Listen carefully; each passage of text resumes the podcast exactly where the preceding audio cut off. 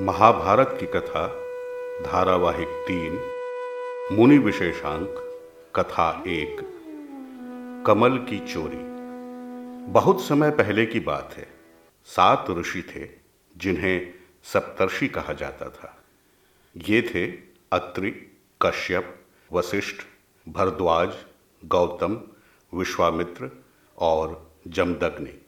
एक बार की बात है, ये सातों ऋषि पतिव्रता अरुंधति के साथ तपस्या करते हुए पृथ्वी पर विचर रहे थे। इनके साथ गंडा नाम की सेविका और उसके पति पशु सख नामक शूद्र भी थे। उस समय पृथ्वी पर कई वर्षों से वर्षा नहीं हुई थी। पूरे संसार में भयंकर अकाल पड़ गया था। लोग भूखों मर रहे थे। इन ऋषियों को भी अन्न के लिए बहुत कष्ट उठाने पड़ रहे थे। फिर भी ये अपने तप से दूर नहीं होते थे। अतः सूख कर कांटा हो गए थे। उसी समय पृथ्वी पर राजा वृषादर्भी का भी राज्य था। एक दिन की बात है, राजा वृषादर्भी घूम रहे थे, तब उन्होंने इन ऋषियों को देखा। उनकी स्थिति देखकर उन्होंने दान देने की बात कही, किंतु ऋषियों ने कोई भी दान लेने से मना कर दिया, क्योंकि इससे उनके तप का बल क्षीण हो जाता और जो उन्होंने अक्षय लोकों पर विजय का सपना देखा था, वह अधूरा रह जाता। उधर राजा को यह बात तनिक भी अच्छी न लगी कि कोई उनके दान को अस्वीकार करे। अतः उन्होंने अपने मंत्रियों से कहा, आप सभी लोग सोच विचार कर कोई ऐसा उपाय करें कि इन्हें किसी भी प्रकार दान देने की व्यवस्था हो सके। मंत्रियों ने विचार किया और कहा, राजन, क्यों ना हम उन्हें गूलर का फल देने का प्रस्ताव दें? उन फलों में हम स्वर्ण के टुकड़े रख देंगे, फल के लिए वे मना नहीं करेंगे और स्वीकार कर लेंगे, तब आपका दान भी हो जाएगा। राजा ने कहा, अच्छी बात है, फिर इसकी व्यवस्था कीजिए। राजा के मंत्रीगण वे फल लेकर सप्तर्षि के पास गए। महर्षि अत्रि ने जब उन फलों को उठाकर देखा तो उनका भार आवश्यकता से अधिक प्रतीत हुआ। वे समझ गए कि कुछ न कुछ गड़बड़ है और बोले, हम इन्हें स्वीकार नहीं कर सकते। और यदि हमने इन्हें स्वीकार किया तो हमें परलोक में कठिन परिणाम भुगतने पड़ सकते हैं। तब सभी ऋषियों के साथ गंडा और पशु सख ने भी उन्हें लेने से मना कर दिया। मंत्रीगण राजा के पास आकर बोले, महाराज उन फलों को देखते ही उन्हें संदेह हो गया कि उनके साथ छल किया जा रहा है। अतः उन्होंने लेने से मना कर दिया और चले गए। राजा को क्रोध आ गया और वे बोले, यह तो घोर अपमान हुआ। मेरे दान को स्वीकार न कर इन्होंने मेरे गर्व को चोट पहुंचाई है। इसका बदला मैं अवश्य लूँगा। ऐसा कहकर वे राजधानी लौट आए और वे आवाहनीय अग्नि में आभिचारिक मंत्र पढ़कर आहुति डालने लगे। इस घनघोर आहुति का क्रम बहुत समय तक चलता रहा। इसकी समाप्ति के बाद उस अग्नि से एक कृत्या प्रकट हुई, जो एक भयंकर राक्षसी थी। उसका नाम राजा ने यातुधानी रखा। यातुधानी ने राजा को प्रणाम कर पूछा, मेरे लिए क्या आज्ञा है महाराज?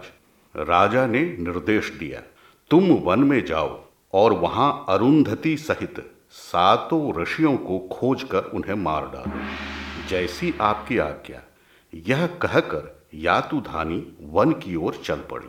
उधर ऋषिगण कंद मूल का संग्रह करते हुए एक तालाब के पास गए। उस तालाब का जल बहुत ही स्वच्छ और पवित्र दिखाई दे रहा था। उसमें सुंदर सुंदर कमल खिले हुए थे।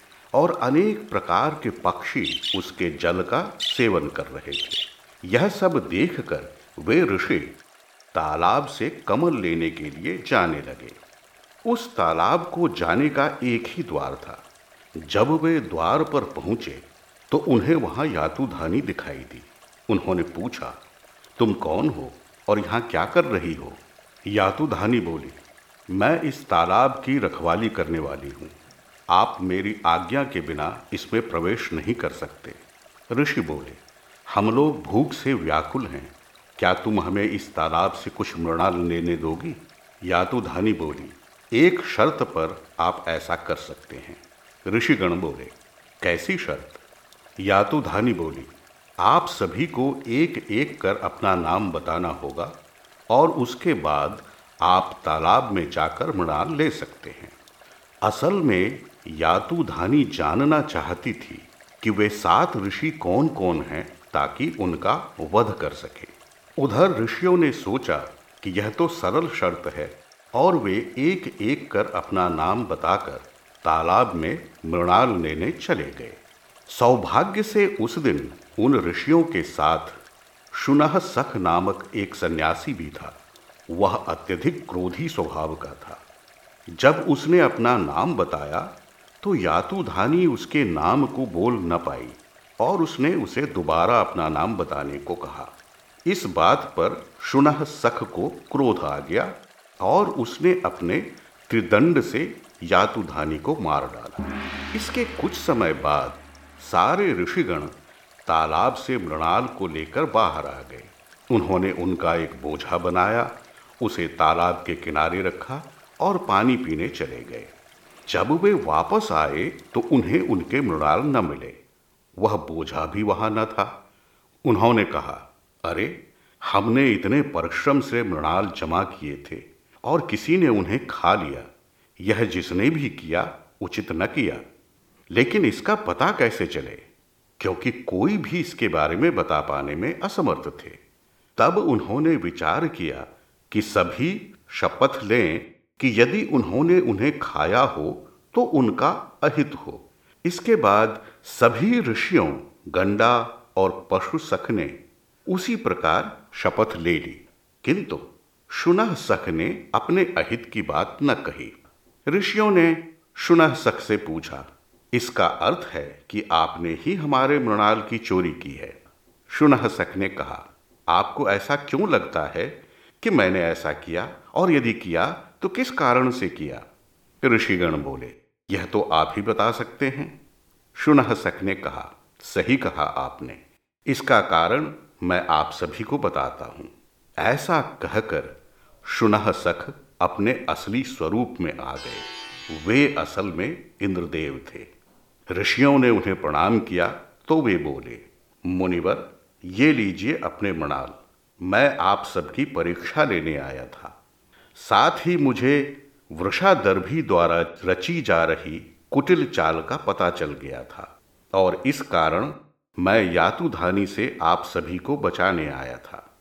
आप सभी ने हमेशा ही अपने ऋषि धर्म का पालन किया और भूखे होने पर भी कभी नियम न तोड़े। अतः आप सभी ने अक्षय लोकों पर अधिकार प्राप्त कर लिया है। अब आप सभी हमारे साथ चल सकते हैं। इसीलिए कहा गया है कि अपने धर्म का पालन करने वालों पर ईश्वर की कृपा दृष्टि बनी रहती है। वे न केवल उनकी सहायता करते हैं, बल्कि संकट में प्राण रक्षा भी करते हैं।